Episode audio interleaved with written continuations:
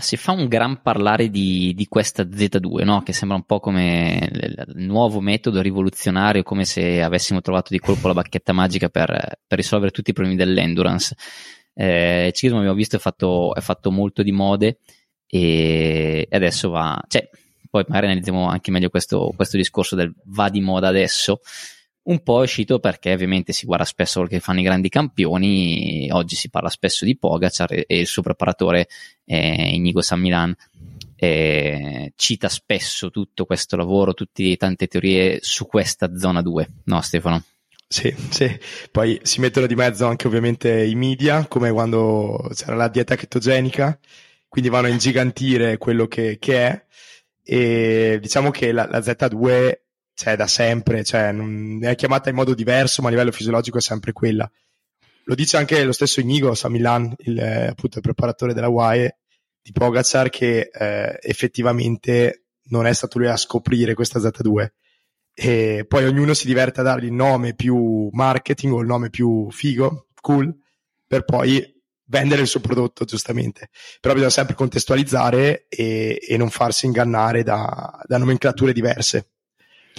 Esatto, io infatti mi piace dire più che, che, scoperta rivoluzionaria, la chiamerei più una scoperta dell'acqua calda, questa, questa della Z2, che però eh, adesso non è per denigrarla questo perché è un aspetto importante dell'allenamento ed è proprio quello che, di cui andremo a parlare nella puntata di oggi. Questo è Hai voluto la bicicletta? Cominciamo.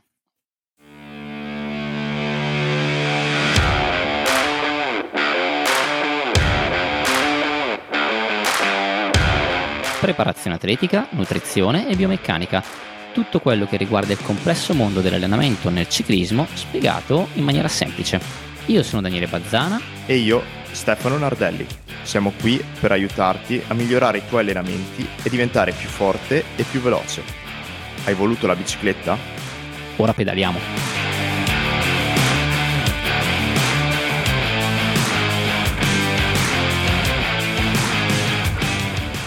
Questa famosa Z2, innanzitutto spieghiamo bene eh, a cosa si riferisce, di cosa si tratta, perché direi che prima di tutto dobbiamo capire che cos'è. Ovviamente Z2, parliamo di zona 2, eh, per chiarire un po' per tutti, per utilizzare un po' i nomi più, più comuni per tutti, eh, ci riferiamo ovviamente a, quindi a una classificazione una, delle zone di intensità eh, classica che ad esempio se ci basiamo su quelle più utilizzate, che sono i modelli ormai eh, a 6 o 7 zone, la zona 2, la zona anche chiamata di endurance, si riferisce a una percentuale rispetto alla, alla soglia anaerobica tra il 55 e il 70-75% circa eh, della soglia. Quindi quell'intensità media, medio-bassa mi verrebbe da dire, che siamo in grado di mantenere per, eh, per lunga durata. Se facciamo riferimento un, eh, al valore di V2 Max, siamo più intorno al 40-60% eh, circa, in quel range lì eh, di, di, intensità.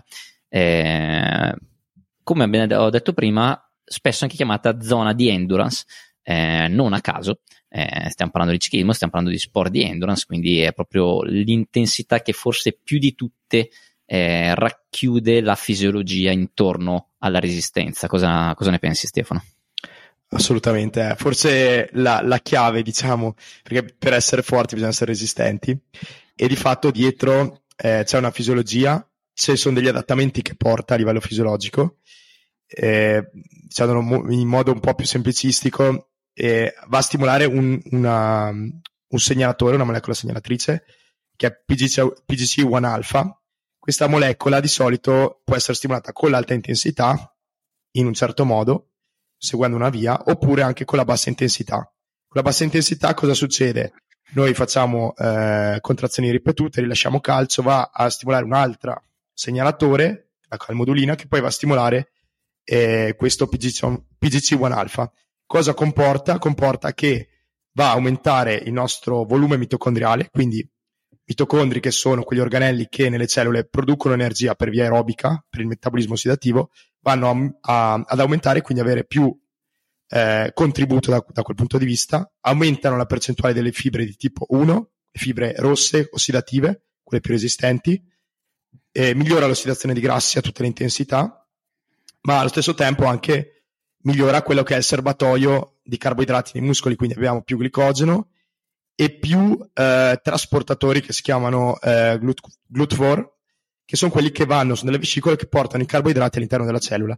Quindi andiamo un po' a migliorare tutto l'aspetto eh, legato al metabolismo aerobico. Sì, esattamente, perché poi tutti questi adattamenti fisiologici eh, in cosa si traducono nella pratica, adesso senza entrare troppo eh, in maniera troppo approfondita, troppo nel complicato, però eh, a livello fisiologico ovviamente se stimoliamo, come abbiamo detto, eh, un miglioramento della massa mitocondriale, questo poi eh, aiuta, si è visto, eh, soprattutto a livello di smaltimento del lattato a migliorare la nostra capacità, perché se eh, legato alle fibre di tipo 1, che sono quelle maggiormente utilizzate, maggiormente stimolate quando ci alleniamo in Z2, quindi le fibre più ossidative, eh, legato a queste fibre eh, c'è una, una, proteina MCT1 che è quella che va a prendere il lattato e a trasportarlo nelle fibre ossidative che poi lo riutilizzano per produrre energia ovviamente.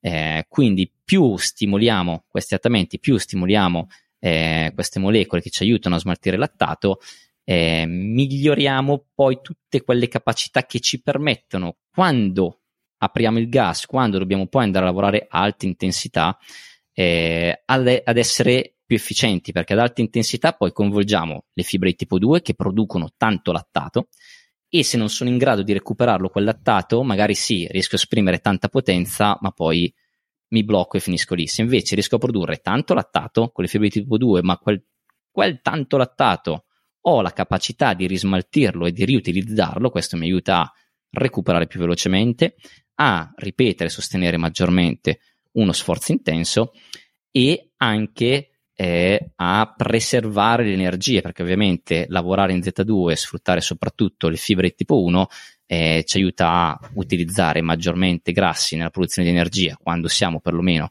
a bassa intensità e a quindi risparmiare glicogeno per quando poi dovremo spingere a, ad alta intensità.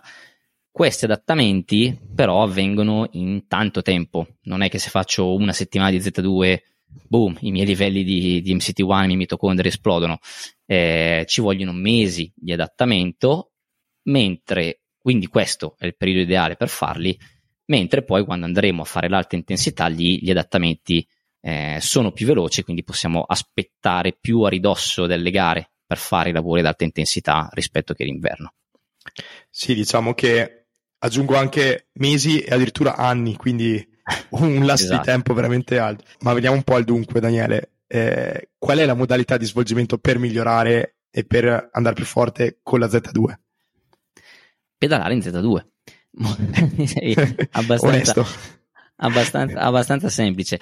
Eh, allora, innanzitutto bisogna, sì, ci sono diverse modalità. Innanzitutto eh, prendiamo sempre come riferimento appunto il tempo pedalato in Z2 principalmente, perché occhio a non fare l'errore che magari eh, se andiamo a vedere ok, alla fine di un allenamento qual è la, la, potenza media che ho ottenuto per quell'allenamento, magari, oh guarda, sono stato in Z2, che bravo, e in realtà magari ho fatto quell'allenamento eh, per metà fuori soglia e per metà in Z1, in Z2 non ci sono mai andato. Eh, quello che interessa da questo punto di vista è appunto il tempo trascorso nella Z2, eh, quello che quindi si può fare in tanti modi diversi, come ho detto prima, attività di lunga durata, ci si sta tanto tempo in Z2, non ha molto senso fare delle ripetute da 5 minuti in Z2, eh, si possono strutturare degli allenamenti eh, con magari degli step di 15, 20, 30 minuti o anche di più, essendo un'intensità molto sostenibile, a me spesso piace anche dare l'indicazione di sulla durata dell'uscita totale farsi un po' di riscaldamento all'inizio e poi mettersi lì e tenere più o meno quell'intensità per tutto il tempo. Ovviamente non sarò eh, costantemente al vantaggio, vantaggio corretto, ogni tanto vado delle fasi dove vado più o meno forte, però cercare più o meno di mantenere quel, quel ritmo di crociera.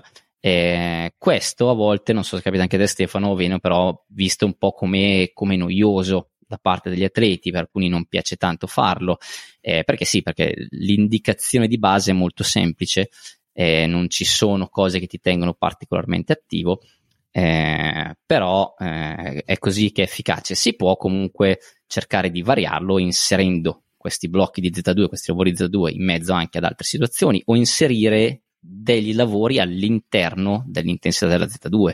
Eh, essendo un'intensità facilmente sostenibile, possiamo ad esempio mettere delle esercitazioni tecniche, mettere dei lavori legati magari maggiormente al ritmo di pedalata, alla cadenza, studiare magari la posizione in bicicletta, quindi eh, cose che mi fanno mantenere l'intensità che voglio mantenere, eh, però avendo comunque delle indicazioni, avendo comunque qualcosa da seguire che mi, mi stimoli eh, un po' di più. Sì, poi è interessante anche guardare sempre un po' l'andamento dei parametri, quindi educhi un po' l'atleta a guardare un po' la frequenza cardiaca, la percezione dello sforzo, la potenza e si vede che col tempo comunque ottiene un miglioramento, quindi parità di watt, la frequenza cardiaca si abbassa. E quindi l'atleta quando vede queste cose poi dice ok, faccio tutti i giorni Z2 perché è molto invogliato diciamo da, a vedere miglioramenti, quindi se viene spiegata bene all'atleta può, può essere anche utile ehm, diciamo, mh, farla anche costante, quindi è un po' da, da spiegarla bene, ecco, non è, non è per tutti.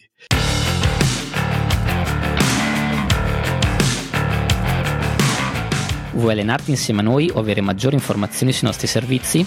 Puoi contattarci direttamente dai nostri siti, il mio www.baddanatraining.it oppure quello di Stefano www.flowperformancelab.info oppure contattaci seguendo la nostra pagina Instagram HVLB Podcast dove puoi scriverci direttamente e dove troverai tutti i link che ti possono servire. Scrivici le tue opinioni e i tuoi consigli per il podcast e anche i temi di cui vorresti parlassimo durante le puntate.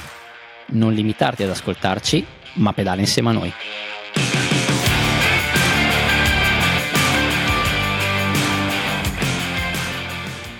A volte mi sto rendendo conto con alcuni atleti che non sono abituati a monitorare questa cosa, comunque non sono abituati a fare questo tipo di allenamenti, che è difficile fargli capire che va bene che non stiano facendo fatica. Eh, perché sì. a volte tantissimi allenamenti dicono, ma ho fatto la Z2, ma mi sembra di andare piano, mi sembra che non mi stia allenando molto, non, non sono sicuro, sei sicuro che va bene? E faccio, sì, va bene, eh, è normale, è normale. Se fate la Z2 e fate molta fatica, probabilmente state facendo un po' troppo. Eh, è normale che sia un'intensità sostenibile. Ovviamente non è la passeggiata a bere il caffè, quella è un'altra cosa. Eh, deve esserci uno sforzo di resistenza, uno sforzo di endurance continuo, ma che possiamo davvero sostenere per, per tanto tempo. Sì, perché anche la percezione che si prova, diciamo che è una fatica che, diciamo, arriva circa dalle tre ore in poi, quando il glicogeno comincia a svuotarsi, quando siamo un po' meno efficienti anche a livello centrale. Quindi, eh, se siete, fate già fatica andando in Z2 già dopo un'ora, vuol dire che quella non è la Z2. Poi, a seconda del livello, c'è chi farà fatica dopo tre ore, quattro ore, cinque ore, però tendenzialmente si comincia a sentire fatica quando si accumula tanto tempo dalle tre ore in su circa. Quindi, eh, attenzione anche alla percezione che avete oltre al dato potenza.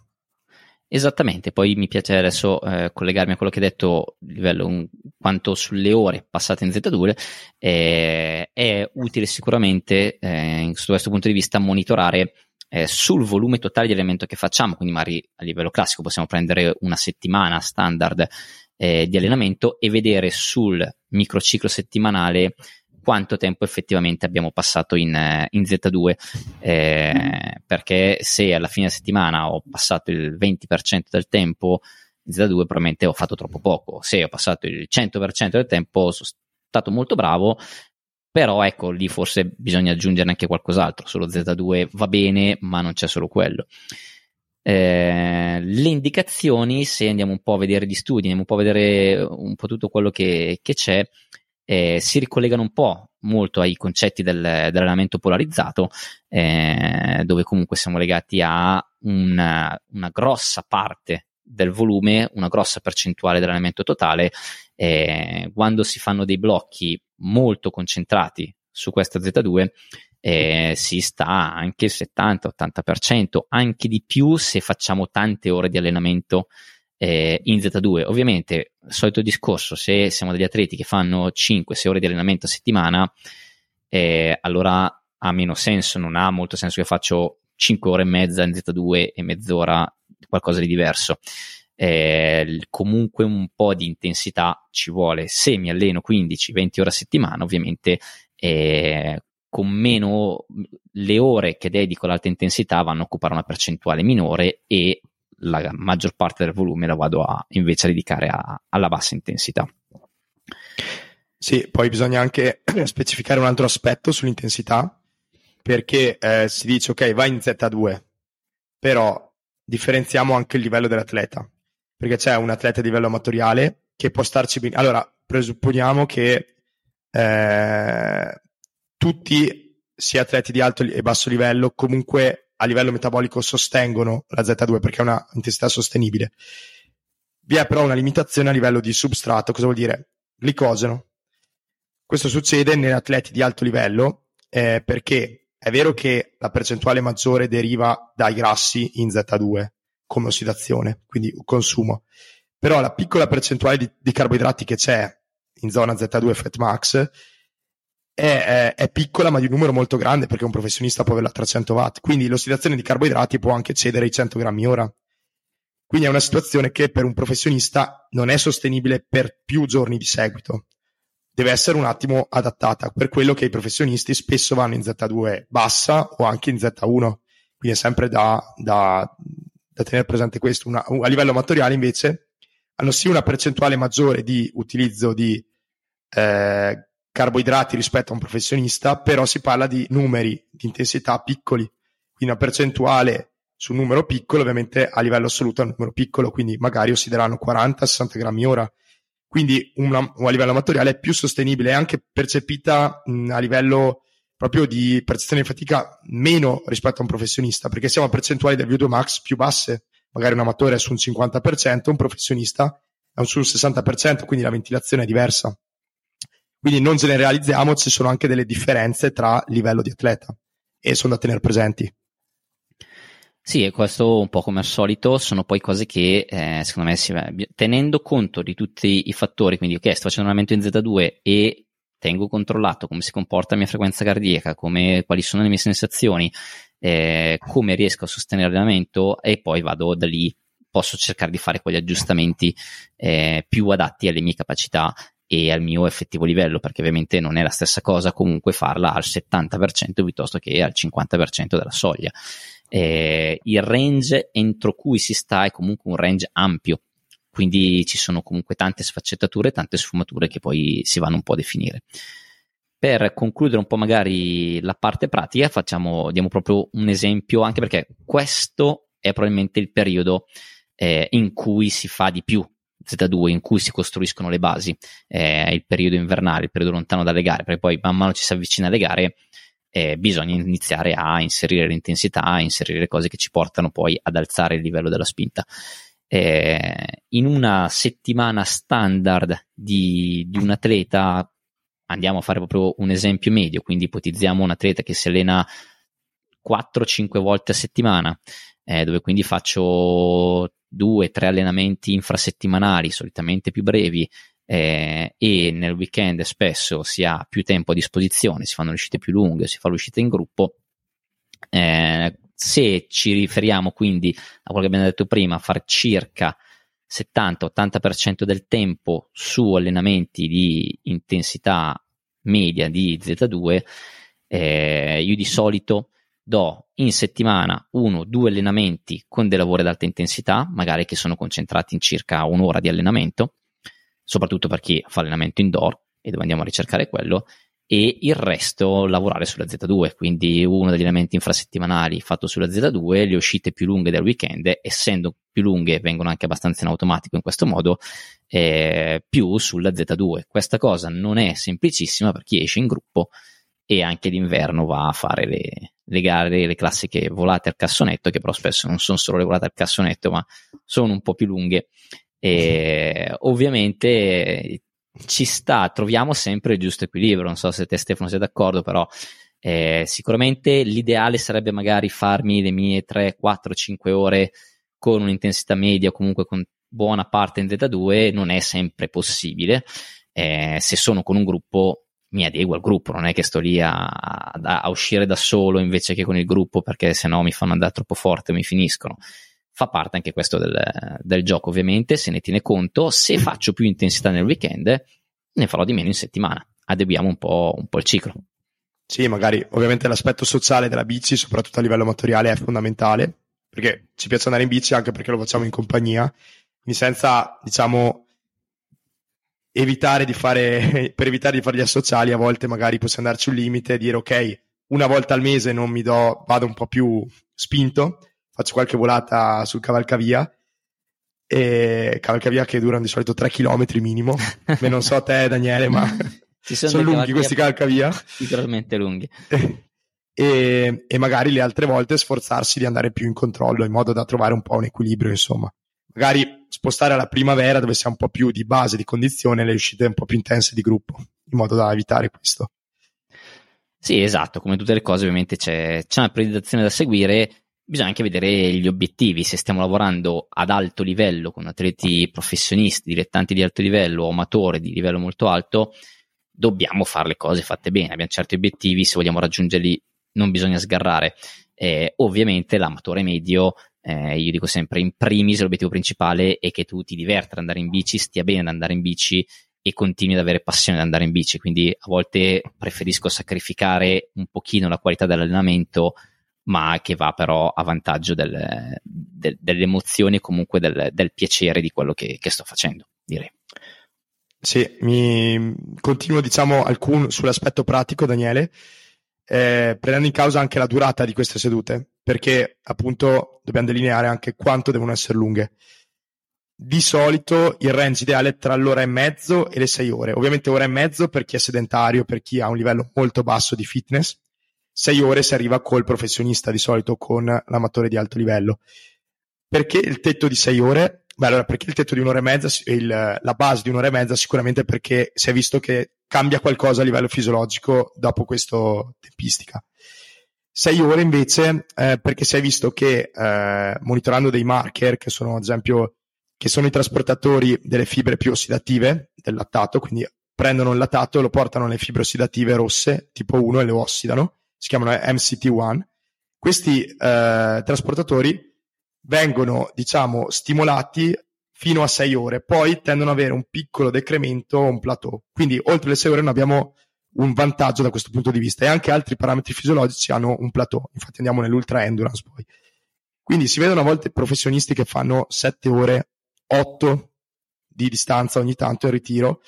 In realtà a livello scientifico qua non c'è eh, della correttezza, piuttosto dico, piuttosto che fare 7 ore, magari gli altri giorni 4 ore, facciamo 5-6 ore di seguito, in due giorni di seguito, tre giorni, quindi teniamo la dose efficace, però la ripetiamo più volte in modo da tenere un buon volume settimanale, ma avere comunque uno stimolo che, che porta adattamento.